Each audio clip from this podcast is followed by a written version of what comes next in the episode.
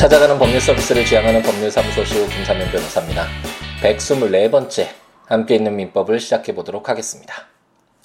아, 비가 멈춘 것 같네요. 제가 아, 원래 오늘은 오전하고 오후 재판이 다 있어서 오후에 이제 의정부에 있는 의정부 재판을 마치고 좀 빨리 이제 집으로 귀가를 한번 해볼까 아, 생각을 했었었는데 갑자기 행정소송과 관련돼서 어, 집행 정지를 해야 되는 그 신청서를 써야 되는 좀 아, 급박한 일이 있어서 아, 사무실로 다시 향했고 이제 막 9시를 향해서 가고 있는 이 시점에 이제 일처리를 모두 다 한 다음에 함께 있는 민법도 좀 시간이 오래 지난 것 같아서 녹음을 하기 위해 앉아 있습니다.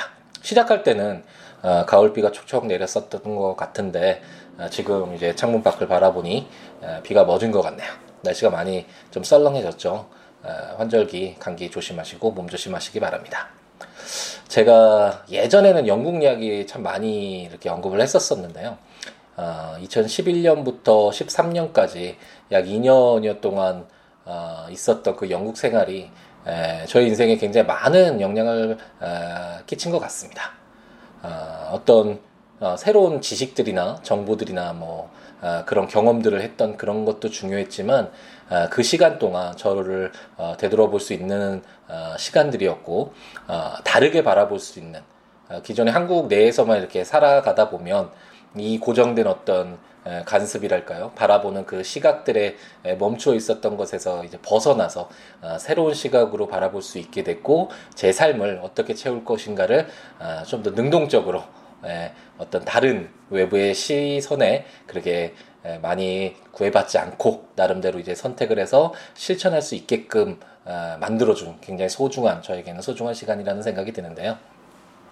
그때 2011년에 이제 영국에 가게 된 것이 11월 달이었고 이제 11월이 다가오니까 또 영국 생활이 한 2년여 정도 지나고 나니까 어, 영국이 많이 생각이 나더라고요. 아, 그래서 이제 결심을 또 했는데 아, 예전 같으면 정말 꿈도 못 꿨을 일이지만 아, 이제는 음, 어쨌든 하고 싶은 것들 뭐 해야 되는 일들, 할 수 있는 일들도 정말 중요하지만 이제는 하고 싶은 일들을 어, 하자라는 그런 생각들 그리고 그런 실천들을 많이 하게 됐고 이제 11월 달에 그래서 용기를 내서 또 아, 재판이 없었던 없는 그 일정이 딱 있더라고요. 그래도 11월 중순경에 한 3일 정도 재판이 없는 시기가 있어서 아, 그때를 이용해서 잠깐이지만 영국에서 뭐 어, 쉴수 있는 주말을 어, 끼어서 어, 쉴수 있는 시간 한 3, 4, 3일 정도에 불과하지만 아, 그래도 영국을 한번 아, 다시 가서 아, 그 당시 2년 전에 아, 제가 배웠고 느끼고 아, 생각하고 예, 이런 것들을 다시 한번 아, 되짚어 보고 또 제가 이제 쓰고 싶었던 그런 글들이 있는데 책들이 있는데 예, 그런 책들도 한번 집필을 다시 해 보면서 아, 그런 충전의 시간을 갖기 위해서 아, 영국에 한번 다시 가려고 합니다. 영국에 가게 되면 녹음이 올려질지 모르겠는데 한번 영국 그 어떤 런던의 그 도시를 속에서 그 기운을 느끼면서 한번 녹음을 해서 다시 올려보도록 하겠습니다. 제가 어, 제 팟캐스트 녹음도 어, 그렇고 제가 쓴 글도 그렇고 어, 이렇게 많이 되돌아보는 그런 스타일이 아니라서 어, 사실 그 어, 제가 처음으로 전자책을 발간했던 것이 어, 영국을 만나고 아, 아, 영국을 배우고 나를 만나다라는 그런 어, 2년 동안의 영국에서의 그 체험기라고 할까요? 어, 그런 책을 처음으로 발간을 했었었는데 그 책을 발간하고도 아, 왠지 쑥스럽고 잘못 쓴 것 같고 아, 부끄러운 어떤 내용이면 어떠지 뭐 괜한 그런 생각이 들어서 사실 제가 책을 사지를 않, 않았었거든요. 이렇게 제가 쓴 글을 보지를 않았었는데 아, 이제 영국 생각도 많이 나고 영국 이제 가기 전에 아, 내가 어떻게 에, 생각했었고 어떤 것들을 경험했나를 다시 돌아보기 위해서 그 책을 이제 제가 어, 구입을 해서 전자책을 구입해서 한번 이제 오늘 읽어보았는데 틈틈이 재판 이제 가는 중에 뭐 이런 어, 쉬는 시간에 이렇게 읽어보았는데 어, 옛 생각도 많이 나고 어, 영국과 관련된 잊고 있었던 그런 추억들이나 정보들이나 그런 기억들이 다시 되새겨지는 시간들이었던 것 같습니다. 그리고 뭐 이렇게 그렇게 부끄럽지는 않은 글이구나. 라는 생각이 들어서 이제 조금 당당하게 이야기를 할 수 있게 된 것 같습니다. 이게 좀 또 얘기를 하다 보니까 제 자랑이고 책 을 판매하기 위한 상술과 같은 아, 그런 좀 아, 생각이 들긴 하지만 아, 영국과 관련된 영국에 대해서 관심 있는 분들이나 아, 영국 생활 아니면 영국 유학, 아, 영국에서의 어떤 우리가 배워야 될 점들 뭐 이런 것들에 관심이 있는 분들은 한번 에, 보셔도 아, 그렇게 크게 나쁘지는 않은 에, 글이라는 그런 생각이 들어서 에, 광고를 하기 위해서 이런 말씀을 드립니다. 제가 영국에 11월 달에 가게 되면 어, 그좀 어떤 재충전되는 이런 기운들 어, 또 어, 만끽하면서 듬뿍 담아서 여러분들에게 함께 있는 민법을 통해서 더 좋은 내용으로 전달될 수 있도록 이런 좋은 기운들이 전달될 수 있도록 더욱 노력해 보도록 하겠습니다. 이제 함께 있는 민법 다시 돌아와야 되겠죠. 우리가 지금 어떤 그 민법의 1100조가 넘는 이 방대한 민법 조문 중에 어디에 서 있죠? 바로 어, 민법의 공통적인 내용을 담고 있는 민법 총칙 부분 모두 읽었고 그리고 물건에 대한 걸린 물건도 모두 읽었습니다. 그리고 이제 우리가 읽고 있는 내용들이 특정인에게 어떤 특정한 사람에게 어떤 거를 해달라는 특정한 급부를 요구할 수 있는 권리가 채권이잖아요. 예를 들어서 뭐 김밥을 샀다면 김밥을 주세요라고 그 김밥을 파시는 분에게 요구할 수 있는 그런 권리가 채권이라고 할 수 있는데 그 채권도 이제 채권의 발생은 사실상 어, 계약을 통해서 많이 발생을 하잖아요. 계약서 써서 뭐 임대차 계약이라든지 고용 계약이라든지 매매 계약이라든지 이런 계약을 통해서 어, 채권이 발생하는 게 일반적인데 그 외에 뭐 불법행위나 사무관리나 부당이득 이런 법에 정해진 어떤 요건이 충족되면 당사자의 의사와 상관없이 채권이 발생하는 경우도 있다라고 말씀드렸죠. 어쨌든 이런 내용들은 이제 채권 강론 나중에 이제 저희 어, 저와 함께 함께 있는 민법을 통해서 어, 조문들을 읽고 그 내용들을 공부를 하게 될 것이고요. 그 지금 우리가 읽고 있는 거는 이렇게 채권이 발생했을 때 그 채권이 공통적으로 적용되는 아, 그런 내용들을 우리가 지금 공부를 하고 있습니다. 첫 번째는 그 채권이 어떤 목적을 가지고 있는지, 어떤 내용인지와 관련된 내용을 어, 조문들을 우리가 공부를 했었죠. 뭐 외화 채권이고 뭐 금전 채권일 수도 있고 선택 채권도 있고 이런 어, 채권의 종류 그런 내용들이 아, 다양할 수 있잖아요. 그런 것들이 어떤 것인지를 살펴보았고 두 번째로는 채권에 있어서 가장 중요한 부분이라고 할 수 있는데 채권이 그럼 어떤 효력을 가지고 있는지 어, 가장 어, 일반적인 어, 내용으로서는 어, 채무자가 자기의 채무를 이행하지 않았을 때 채권자가 그 채권의 효력으로서 어떻게 자기의 채권을 어, 어, 확보할 수 있는지 보존할 수 있는지와 관련돼서 아, 주로 손해배상이 문제가 된다라고 말씀을 드렸죠. 어떻게 했을 때 손해배상이 아, 할수 있고 손해배상을 청구할 수 있고 그 손해배상의 범위는 그럼 어느 만큼 받을 수 있고 그럼 손해배상을 받을 때 어떤 방법으로 받을 것인가 뭐 돈으로 받을 것인가 그 현물로 받을 것인가 여러 가지 내용들이 있을 수 있는데 이런 손해배상과 관련된 아, 내용이 주된 것이었고 그리고 약간 채권의 일반적인 모습과는 약간 다르게 다른 어, 자에게 어떤 권리 행사를 할 수 있는 채권자 대위권과 채권자 취소권과 관련된 내용들도 우리가 함께 공부를 했습니다. 그리고 나서 우리가 세 번째로 채권 총 채권의 공통적인 내용이라고 할 수 있는 채권 총론 부분에서 채권 총칙 부분에서 세 번째로 우리가 읽고 있는 규정들이 바로 채권자와 채무자가 한 명씩일 수도 있지만 어, 채권자와 채무자가 여러 명일 수도 있잖아요. 그랬을 때 어떤 이 그 채권자와 채무자들 사이에 예, 어떤 법, 어떤 변동사항이 생겼을 때 그 법률 효과를 다른 채무자, 뭐 다른 채권자에게 미치게 할 것인가 이와 관련된 내용들을 우리가 지금 공부를 하고 있는데 어, 원칙적으로는 분할 채무인데 뭐 어떤 채권자의 채권을 더욱 강하게 담보하기 위해서 음, 연대 채무도 있었고 불가분 채무. 라는 이렇게 어떻게 채무자들을 결속해서 채권자가 좀 더더 확실하게 자기의 채권을 반환받을 수 있는 그런 제도들도 살펴보았고요. 그리고 이제 우리가 지금 읽고 있는 내용들이 바로 연대 채무자와 불가 채, 불가분 채무자들의 경우에는 그 채무자들끼리 결속되어 있긴 하지만 자기 채무라는 점에는 변함이 없잖아요. 아, 그렇지만 아, 지금 우리가 읽고 있는 보증 채무는 주 채무자가 자, 그 주채무자가 어, 어, 진정한 뭐 채무자인데 을돌이가 주채무자라고 했을 때 갑돌이한테 100만 원 빌렸다면 을돌이가 돈을 갚아야 될수 있는 자잖아요. 하지만 어, 갑돌이로서는 을돌이가 돈을 갚지 못하게 되는 상황이 발생할 어, 가능성이 있기 때문에 좀 더 확실하게 자기 채권을 어, 확보하고 싶어 하고 그런 확보 수단으로서 우리가 물건에서 배웠던 그런 담보 물건이라고 했잖아요. 그 담보 물건을 이용할 수도 있지만 인적 담보 사람을 담보로 해서 이렇게 보증인을 병돌이를 세움으로 해서 어, 주채무자인 을돌이가 채무를 이행하지 못하면 병돌이 네가 보증인으로서 그 채무를 이행해라. 라고 할 수 있는 이런 보증 채무와 관련된 규정들을 읽고 있습니다. 지금까지 보증 채무가 어떤 것이다. 와 관련된 그런 내용들을 어, 주로 살펴봤었는데 이제 오늘부터는 그럼 보증인이 그 만약 그 병돌이가 채권자인 갑돌이에게 100만 원, 을돌이 채무인데 그 100만 원을 대신 갚았다고 해보죠. 그럼 병돌이는 억울하잖아요. 자기 채무도 아닌데 보증인이라는 이유만으로 100만 원을 갚았으니까 그 100만 원을 어떻게 다시 회복해야 되잖아요. 자기 채무가 아니었으니까 자기가 쓴 돈이 아니었으니까 그랬을 때 우리가 연대 채무 어 그 내용들을 읽었을 때도 연대 채무자들 사이에 내부적으로 분담 비율이 있어서 그 이상으로 채권자에게 변제했을 때 다른 연대 채무자에게 어떻게 한다고 했죠?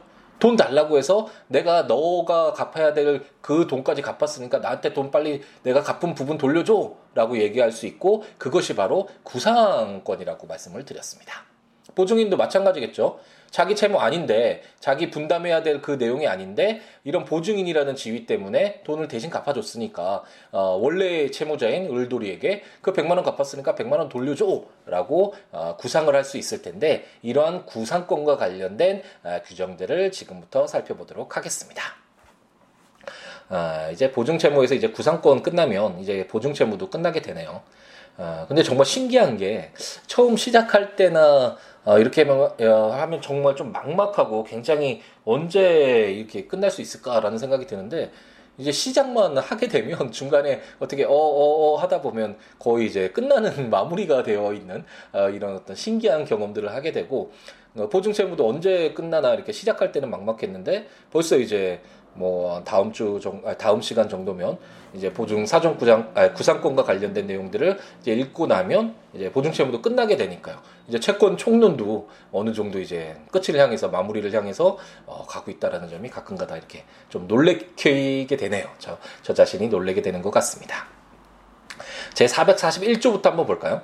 수탁 보증인의 구상권이라는 제목으로 제 1항 주채무자의 부탁으로 보증인이 된 자가 과실 없이 변제 기타의 출제로 주채무를 소멸하게 한 때에는 주채무자에 대하여 구상권이 있다.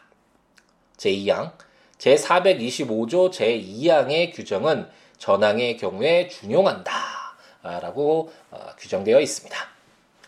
어, 제가 설명드렸던 그 내용을 한번 생각을 하고 이 조문을 한번 들어보시니까 어떠신가 이해가 되시죠? 근데 하나 여기서 한번 참고로 어, 한마 그 센스라고 할, 할까요? 이 법률을 읽을 때 수탁 보증인의 구상권. 그래서 주채무자의 부탁으로 보증인이 된 자가 바로 수탁 보증인인데, 어, 그럼 주채무자의 부탁으로 보증인이 된 자가 있다면, 어, 주채무자의 부탁이 없이 그냥 자기 마음대로 채권자와 보증계약을 체결한 보증인이 된 자가 있을 수 있겠구나. 라는 생각도 드시죠.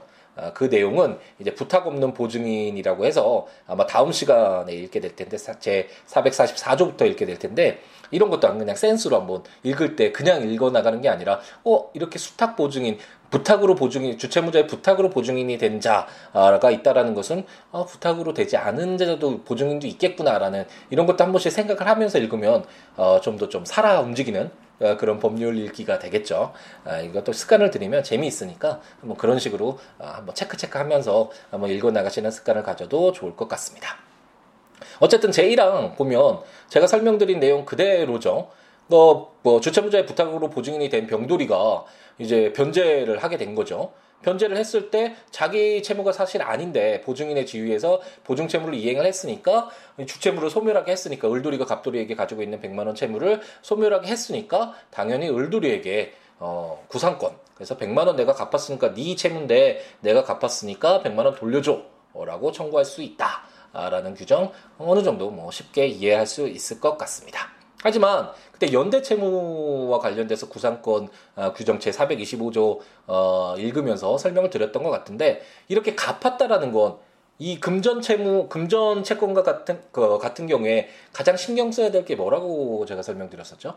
음, 그, 그 어떤 금전에는 어, 시간이 지날수록 그 금전을 사용하는 거잖아요. 금전뿐만 아니라 어떤 물건도 사실 마찬가지지만 항상 그 가치가 증가된다라고 봐야 되겠죠. 원금이 있으면 100만 원을 빌렸으면 매일 지날수록 이자가 붙는 게 특별히 뭐 이자를 지급하지 않기로 하는 약정이 없는 한 이자가 발생되는 것이 원칙이라고 봐야 되겠죠. 물건도 사용하면 그 물건의 사용함에 따라서 그 사용액이 늘어나고 그 가치가 자기가 사용함으로 인해서 늘어나는 그 사용 가치가 늘어나잖아요. 그것처럼 아, 항상 그 금전 돈을 뭐 빌렸다, 뭐 채권이 있거나 채무가 있었다 그러면 그 원금에 해당하는 이자가 아, 가산된다라는 걸 생각을 해야 되는데 병돌이가 원래는 을돌이가 갚아야 되는 그 100만 원을 갚으면 그럼 그 갚은 날로부터 사실상 병돌이서는 그 100만 원을 사용할 수 있는 이익을 잃게 되는 거잖아요. 거기 이자가 계속 붙을 텐데 그 100만 원을 가지고 있으면 거기에 해당하는 그 이익이 계속 매일같이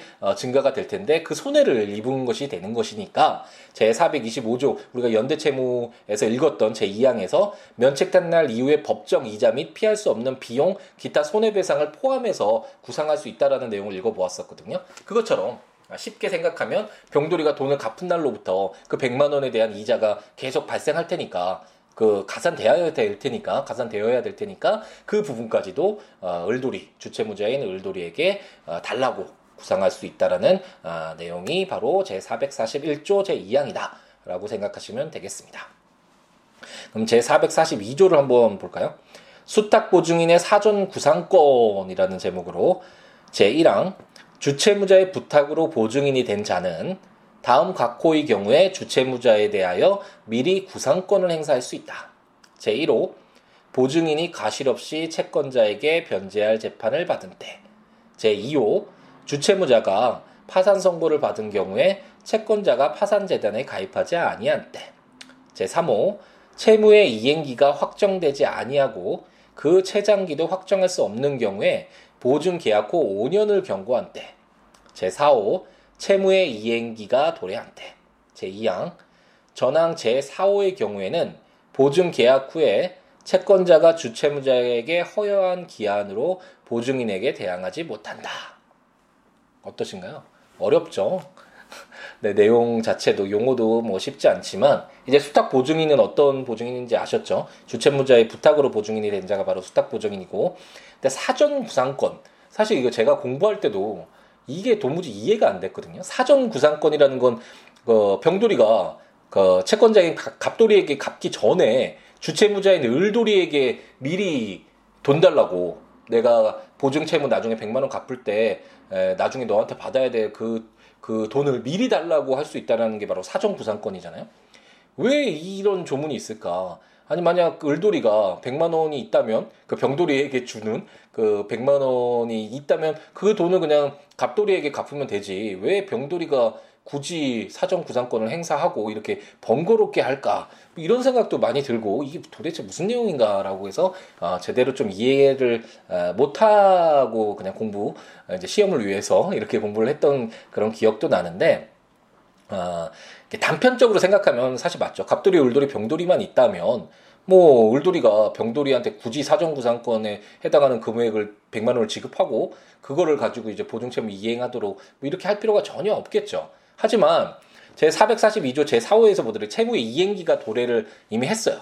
갑돌이가 이제 을돌이한테 100만 원을 받아야 될 그 시간이 지났다라고 한번 해보죠. 그럼 을돌이가 빨리 돈을 갚아야 되는데, 어, 그리고 돈을 갚지 않는다. 이행기가 지났으니까, 어, 보증인인 병돌이로는, 쏠은, 아, 병돌이로서는 채권자인 갑돌이가 자기한테 돈 달라고 보증채무 이행하라고 청구할 것이 너무 명확하게 된 상황이죠. 이랬을 때, 이 갑돌이, 을돌이, 병돌이뿐만 아니라 여러 채권자가 있을 수 있잖아요.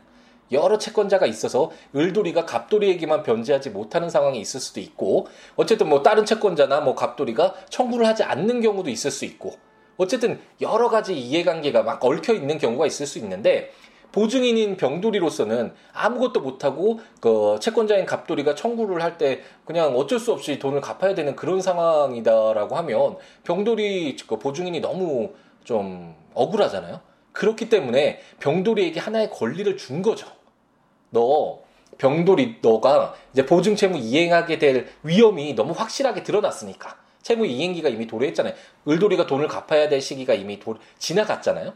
그렇기 때문에 보증인인 병돌이가 돈을 갚아야 될 위험이 너무 확실하게 됐고 그랬을 때 보증이 너도 이런 권리 줄 테니까 사전 구성권이라는 이런 권리 줄 테니까 네가 할 수 있으면 어, 을돌이 주체무자인 을돌이한테 그 권리를 행사해서 네가 지금 갖고 있는 이 위험에 대한 대가를 미리 어떻게든 받아봐 라고 이렇게 권리를 줬다라고 어, 생각을 하시면 그래도 어느 정도는 좀 어, 이해가 되지 않을까라는 생각이 드네요. 그 전제에서 읽어보면 어느 정도 이해가 되시죠? 채무의 이행기가 도래한 때, 그러니까 채무의 이, 을돌이가 돈을 갚아야 될 시기가 이미 지났어요. 그랬을 때 주채무자의 부탁으로 된 보증인이 된 자인 병돌이는 주채무자에 대하여 을돌이에 대해서 미리 구상권을 행사할 수 있다라고 해서 병돌이 네가 한번 수단권 어? 네가 지금 위험한 상황에 처했으니까 100만 원이라는 돈을 잃을 위험성이 있으니까 그 위험을 해소할 수 있도록 네가 구상을 미리 청구할 수 있는 권리를 부여했다. 그리고 이게 현실적으로 어떻게 해결되는지는 정말 복잡하게 여러 이해관계들이 있겠죠. 하나의 채권자가 되는 거잖아요. 병돌이도 그럼 다른 채권자들과의 어떤 뭐 순서라든지 권리 행사 어떻게 할 것인지 뭐, 뭐 소를 제기했을 때 이 사전 구성권에 대해서 뭐 그 판결을 받아서 뭐 그 집행을 할 때 어떻게 되는지 뭐 여러 가지 이런 변수들이 막 생겨나겠지만 아, 어떤 이 442조의 취지는 아, 사전 구상권이라고 해서 아, 보증인인 아, 병돌이가 어, 자신의 보증 채무 이행으로 어, 인해서 손해를 볼 위험이 너무 확실하게 된 때, 채무의 이행기가 도래가 한 것처럼 이렇게 위험이 확실하게 된 때에는 어, 보증인에게 하나의 권리로서 사전 구상권을 인정하고 있는 것이다. 보증인을 보호하기 위한 것이다. 라고 이해를 하시고 가볍게 이해하시고 넘어가시면 아, 될것 같습니다. 나머지 1, 2, 3호는 좀 어려운 내용들이라서 아, 여기서 뭐 구체적으로 설명을 드릴 그런 사항은 아니고 이렇게 보증인이 좀 위험한 상황, 자기가 자기 채무도 아닌데 보증인이 지위에 있다라는 이유만으로 그런 돈을 갚아야 되는 그런 상황이 발생했을 때 보증인을 보호하기 위한 하나의 권리가 사전 구상권이다. 라고 생각하고 가볍게 이해하고 넘어가시면 될 것 같습니다. 어째 2항에서 그렇기 때문에 보증 계약 후에 채권자가 주채무자에게 허여한 기한으로 보증인에게 대항하지 못한다 이런 것은 이미 채무 이행기가 돌아했는데 갑돌이가 을돌이한테 야 너 1년만 더 써라고 기간 연장을 해줄 수도 있잖아요. 그랬을 때 그 병돌이가 그 을돌이에게 그, 그 사전 구상권을 행사하는 것을 막게 된다면 병돌이로서는 너무 또 어, 손해가 발생할 수 있으니까 어쨌든 이런 위험이 너무 확실하게 된 때에는 채권자와 어, 주채무자 사이에 무슨 어떤 그 서로 간의 어떤 뭐, 뭐 친구 사이가 어쨌든 뭐 이런 그 조절을 할 수가 있잖아요. 그 자기 채권과 채무와 관련돼서 변동상을 변경을 함으로써 보증인인 병돌이만 괜히 손해가 보는 아, 그런 경우가 있을 수 있기 때문에 아, 이러한 경우에도 아, 보증인은 어, 을돌이 주채무자에게 자기의 사전 구상권을 행사할 수 있다라고 규정하고 있는 것이다라고 생각하시면 될 것 같습니다. 그럼 제 443조 한번 볼까요? 주채무자의 면책 청구라는 제목으로 전조의 규정에 의하여 주채무자가 보증인에게 배상하는 경우에 주채무자는 자기를 면책하게 하거나 자기에게 담보를 제공할 것을 보증인에게 청구할 수 있고 또는 배상할 금액을 공탁하거나 담보를 제공하거나 보증인을 면책하게 함으로써 그 배상 의무를 면할 수 있다라고 규정하고 있습니다. 어느 정도 이해가 되시나요? 주채무자의 면책 정구. 아, 주채무자인 을돌이가 만약 사정 병돌이가 사정 구상권을 행사를 했고 그로 인해서 어, 100만 원너 갖게 될 위험이 있으니까 그래 100만 원 네가 먼저 가지고 있어라고 해서 을돌이가 병돌이에게 100만 원을 줬다고 한번 가정을 해 보죠. 그랬을 때는 을돌이로 을돌이로서는 갑돌이에 대한 채무는 이미 이행한 것과 거의 동일한 효과가 발생을 하겠죠. 어, 이것도 만약 그렇게 단순한 갑돌이, 을돌이, 병돌이 삼각관계에서는 야, 너 을돌이 너 그냥 갑돌이에게 갚으면 되지 왜 괜히 병돌이에게 주냐 이런 생각이 들 수도 있는데 제가 아까 말씀드렸듯이 여러 가지 변수가 있을 수 있잖아요. 다른 채권자들과의 관계도 있을 수 있고 뭐 다른 그, 병, 그 갑돌이에게 변제, 갑돌이만, 이 채권자에게만 변제할 수 없는 그런 여러 가지 상황이 있을 수 있기 때문에 그런 상황을 대비해서 뭐 병돌이가 사정구상권을 행사를, 뭐 병돌이가 우선 뭐 권리를 행사했든 어쨌든 병돌이의 권리 행사에 응할 수밖에 없는 그런 경우가 있을 수 있잖아요. 그래서 을돌이가 병돌이에게 100만 원을 어, 이미 지급했다면 어쨌든 을돌이로서는 갑돌이에 대한 채무는 이행한 것과 마찬가지이기 때문에 그렇기 때문에 주체무자인 을돌이는 병돌이에게 자기를 면책하게 하거나 그러니까 나 이제 더 이상 갑돌이에 대한 채무 없으니까 나 이제 책임 없게 해줘라고 하거나 아니면 야 내가 너에게 지금 그 사전 구상권에 응했잖아. 그러면 네가 보증 채무 갑돌이에게 제대로 할 수 있다라는 거 내가 좀 어, 확실하게 담보할 수 있게끔 너 담보물 있으면 담보를 제공해라고도 요구할 수 있고 아니면 자신이 오히려 그 100만 원 배상할 금액을 공탁하거나 담보 제공하거나 보증인 너 병두리를 뭐 책임이 없다라고 면책하게 함으로써 이전 사전 구상 해야 되는 그런 의무를 아, 면할 수 있다라는 규정이 바로 제 443조라고 하겠습니다. 그렇게 쉽지는 않죠. 저도 쉽지 않은 것 같네요.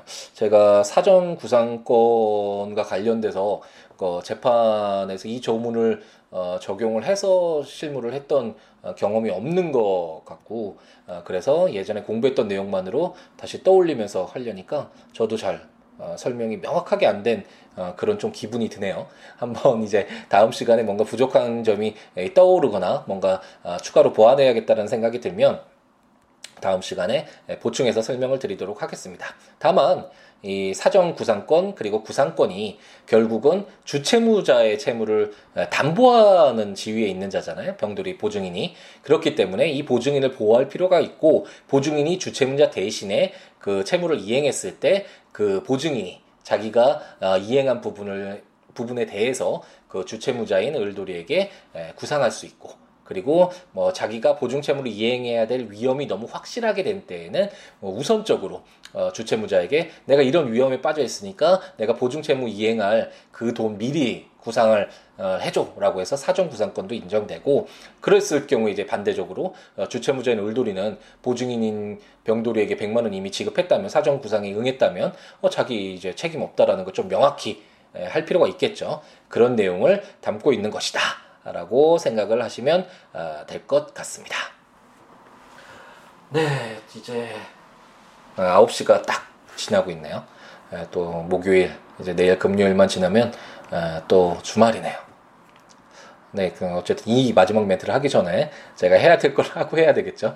예, 법조문 오늘 읽었던 이런 사전 구상권과 관련된 내용들도 상당히 좀 쉽지 않은 내용이니까 법조문 한번 보시면서 어, 들으시면 좋을 것 같고 어, 국가법령정보센터 인터넷, 에서 들어가셔서 어, 민법 치셔서 이 해당 조문들 보시면서 함께 있는 민법 어, 다시 들어보셔도 좋을 것 같고 제가 전자책으로 어, 함께 있는 민법, 민법 총칙, 물권평, 채권 총론, 채권 강론까지 나와 있으니까 이런 전자책 구입하셔서 해당 조문과 설명들 보시면서 들으셔도 좋을 것 같고 제 블로그 siwo.net siwo.law.net에 아, 이런 제 하루 매일 같이 하루, 아, 하루에 한 조문씩 포스팅하고 있으니까 해당 조문과 설명들 보시면서 들으셔도 좋을 것 같습니다. 이런 민법 외에도 뭐 법률 상담이라든지 인생 상담이라든지 아니면 함께 있는 민법 어떻게 하면 더 좋은 어, 강의가 될 수 있을지에 같은 의견이든 비판이든 충고든 어떤 것이든 좋으니까요. 어, siwo.net 제 블로그에 오셔서 어, 글 남겨주시거나 02-6959-9970 전화 주시거나 음, 시우로 골뱅이 gmail.com 메일 주시거나 트위터나 페이스북에 어, 시우로 S-I-W-O-O L-A-W 오셔서 어, 같이 살아가는 이야기 하면서 어, 음, 좋은 인연 어, 맺었으면 어, 좋겠습니다. 이제 아까 말씀드리려고 했던 9시가 막 지나가고 있는데 어, 비는 멎었고 이제 가을 어, 이제 겨울을 앞두고 있는 가을이죠. 어, 가을을 앞두고 있는 10월 29일 오후 9시가 지나가고 있는 시간이네요. 아, 괜히 또 감상적이 되네요. 제가 새벽에 일어나서 새벽 방송할 때 이런 기분인데, 에, 오랜만에 이렇게 저녁에 사무실에 앉아서 아, 이렇게 함께 있는 민법 녹음을 하다 보니까 또 약간 이제 또 감상적이 되는 것 같은데 에, 시간이 오래 지났으니까 여기서 멈추고 아, 이제 할 얘기는 다음 시간에 이제 구상권과 관련된 지금 제가 처음 말씀드렸듯이 주채무자의 부탁으로 보증인이 된 자, 그래 수탁 보증인을 받다면 다음 시간에는 이제 주채무자의 부탁 없이 보증인이 된 자가 만약 그 보증 채무를 이행했을 때 어떻게 될 것인가 궁금하시죠? 이와 관련된 조문들을 가지고 아, 찾아뵙도록 하겠습니다. 오늘 하루 얼마 남진 않았는데 오늘 저녁 시간 행복 가득하게 채우시기를 진심으로 바라겠습니다. 다음 시간에 뵙겠습니다. 감사합니다.